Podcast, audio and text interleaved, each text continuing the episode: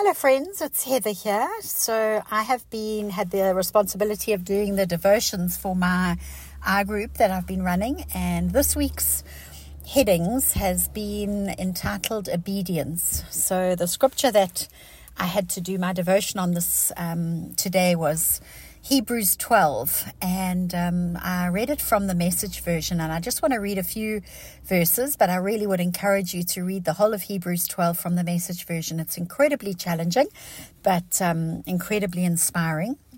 And this is what the um, Hebrews 12 beginning of the chapter is heading is. It says, Discipline in a long distance race. And this is how it starts, verse 1. Do you see what this means? All these pioneers who blazed the way, all these veterans cheering us on. It means we better get on with it.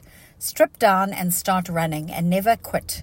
No extra spiritual fat, no parasitic sins. Keep your eyes on Jesus, who began and finished this race we're in. Study how he did it because he never lost sight of where he was headed, that exhilarating finish in and with God. He could put up with anything along the way cross, shame, whatever. And now he's there in the place of honor, right alongside God. When you find yourself flagging in your faith, go over that story again and again, item by item, that long litany of hostility he plowed through. That will shoot adrenaline into your souls. Such a beautiful part of scripture. As I say, continue to read Hebrews 12. It's so beautiful. Um, but I wanted to challenge you when I read that part of scripture, I think to myself, what are the things that are holding me back? I often think of the where it says strip down and start running. I think to myself, what are the cords that are entangling me, that are stopping me from running the race that God has um, designed for me to run? And I think to myself, what needs to be cut back? What needs to be pruned from my life so that I can run the best race that He has for me?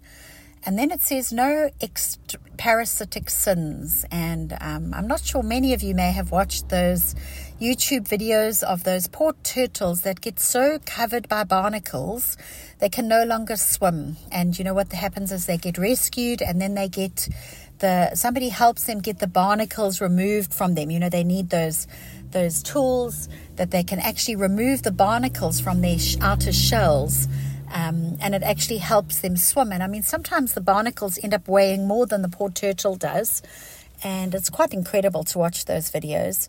Um, and when it says there are no parasitic sins, that's what that's what it reminds me of. A parasite is something that sits on on top of your body and weighs you down. And we all know what that is. Um, if you ask the Holy Spirit to reveal to you what a paras- what your parasitic sins are, He will show you. And um, so I want to ask you, what are the parasitic sins that are maybe in your life that are stopping you from, um, yeah, running the race that God has set out for you? And then it, it says um, that we need to we need to just go over the incredible race that that Jesus has has run, and it says it'll shoot adrenaline into your souls. And I know we're getting to that time of the year where everybody is really busy. The, the if you have children, they're in the middle of exams, and people are planning the end of the year things, and we're all flagging a little bit. It says, when you find yourself flagging in your faith, go over Jesus' story again, and it will shoot adrenaline into your souls. So I wanted to encourage you today. I wanted to shoot some adrenaline into your souls and remind you that our faith doesn't need to be flagging because Jesus has an incredible race for us to run. But we need to be disciplined.